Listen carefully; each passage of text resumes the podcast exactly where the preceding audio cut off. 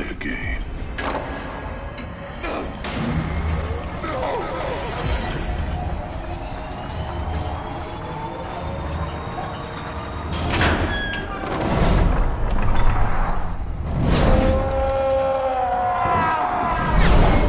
同学们，大家好，我是知识而丰富、嗓音再来炫酷、光一个背影往那一杵就能吸引粉丝无数的刘老师。今天废话不多说，我们继续来填一个硬核大坑——超经典美国悬疑惊悚恐怖电影《电锯惊魂》的第五部。一眨眼，故事已经过半，许多幕后的真相也开始逐渐揭开。第五部刚一开头，还是熟悉的配方，还是熟悉的味道。一场游戏正在进行，某男子被五花大绑。数据说：“咋样啊，小伙子？你现在绝望吗？害怕吗？闹心吗？嘿，活不该！这都是你过去干的那些狗事的报应。你本来应该是无期徒刑。”结果居然判了五年就出来了，现在爷来跟你 play 个 game 了，瞅瞅你身上的大钟摆吧，时间一到你就会一分为二。当然了，如果你现在自废双手，还是有机会活下来的。该男子闻听此言，虽然贼拉崩溃，但是还是遵守了游戏规则。然而这次情绪却并没有停下来，密室外似乎有人正在欣赏着这场血腥的游戏。最后，在这神秘的目光中，该男子裂开了。接着镜头一转，正片开始。上回说到，探员小皮掉进了数据设计好的圈套，正好来到了之前一部里数据做手术的房间，还失手打死了。小杰，而探长老霍的身份牌也发生了大反转，原来他也是数据那边的人。老霍把小皮锁在了屋里，小皮看着一地的尸体，那真是群脸懵逼呀。很快新线索来了，小皮找到了数据留给他的录音带，袋子里数据熟悉的声音缓缓响起：“Hello 啊，雷头皮，翻他埋尸体，happy 吗？舒服吗？得劲儿吗？满足吗？那你是打算就此收手呢，还是要继续让自己陷入危险之中呢？听我一句劝吧，小老弟儿，见好就收得了。”小皮听完这番话，很受感动，他儒雅随和地说。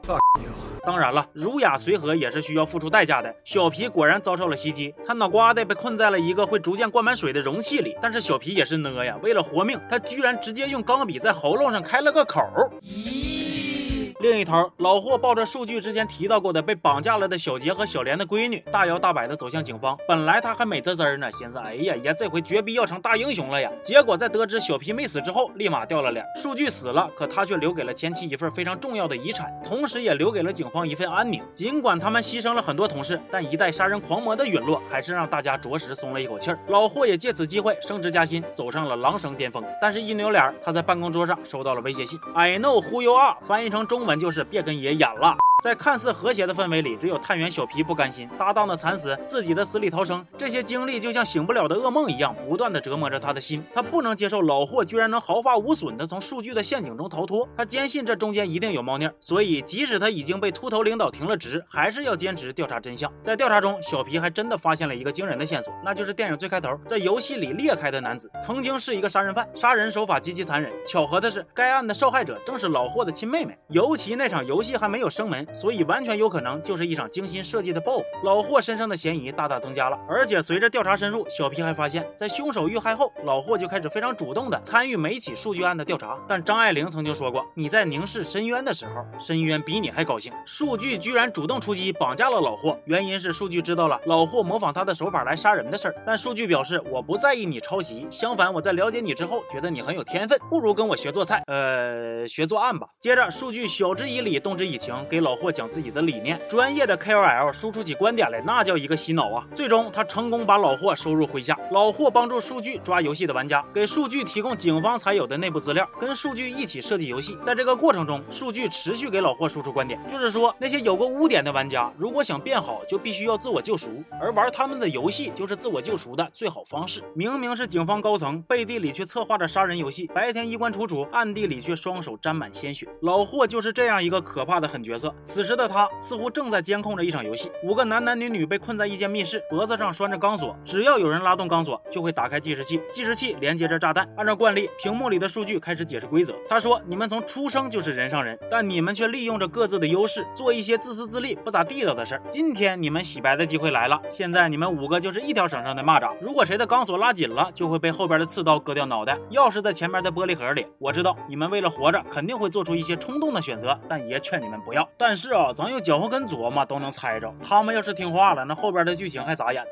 于是第一轮互搏开始，大伙都玩了命的抢钥匙，最后金发女没能逃脱，当场被气到头掉。幸存下来的人开始互相了解身份，死掉的金发女是消防部的，但是一个月前被解雇；黑人姐姐是城市规划局的，白人姐姐是一个房地产公司的副总裁，秃头大胡子是一个记者，只有那个看起来嘚嘚瑟瑟的怂哥似乎没啥正经工作。他们自曝了身份，也没得出啥有用的线索。但是第二轮游戏已经开始了，规则是这样子的：倒计时结束，这个房间就会爆炸。有三个洞是安全的，可以钻。钥匙在棚顶的玻璃罐子里。大胡子率先动手，他夸夸砸罐子，疯狂输出。但是最后一刻，黑姐却玩了一个反转，把大胡子给偷袭了。原因是黑姐觉得大胡子威胁性太强，于是大胡子就给 e 窝下线了。这回只剩三个人了，他们又开始深度交心了。怂哥说他曾经做错一些事儿，导致有一群人遇害了。黑姐坦白自己违规批准了某栋楼的建设。当然，白姐也不干净，她在人口最密集的城市建了栋公寓，前提是强拆了一栋旧楼。而接下来这一关规则变得更加残忍，还是时间到了，房间就会爆炸。房门上有五把锁，想打开就要让五根电线都接在浴缸的水里，但是电线又不够长，这就意味着要有人在中间牵线搭桥。黑姐打算让怂哥当工具人，但是白姐一点都没多逼逼，直接就把黑姐给捅倒了。理由跟上轮一样，就是她不信任黑姐。于是黑姐就成了这一轮的牺牲品。行呗，怂哥或成本场游戏最强躺赢王。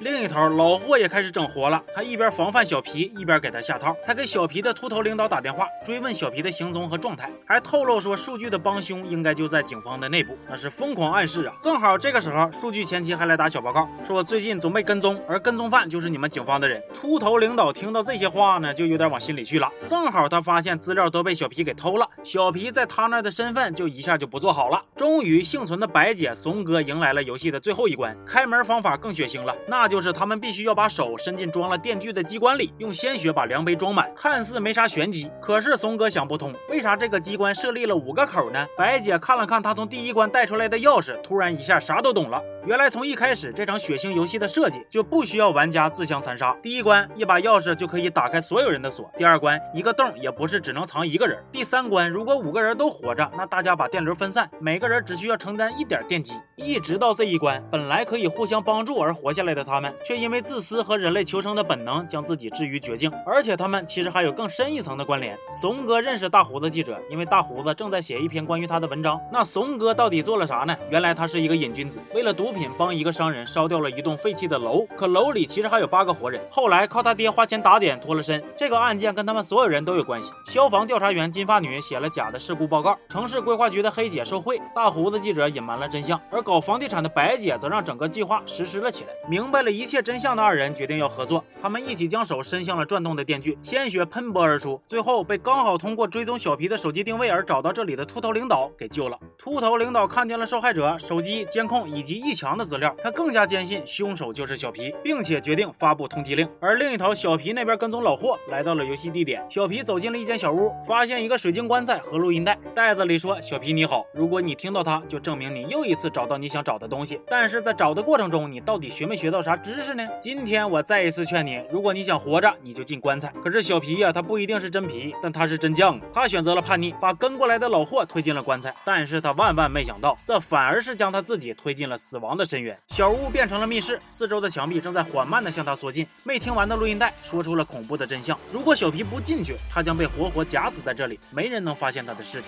最后，在小皮痛苦绝望的哀嚎和老霍带着一丝轻蔑的表情中，电锯惊魂五到此结束。之后的剧情该如如何发展？老霍是否能继续逍遥法外？数据留给前妻的遗物到底是啥？数据未完成的事业还会不会继续？还会不会有人成为恐怖游戏的新玩家？那就是《电锯惊魂六》的故事。我们这期就说到这儿了。我是刘老师，咱们下期见，啊。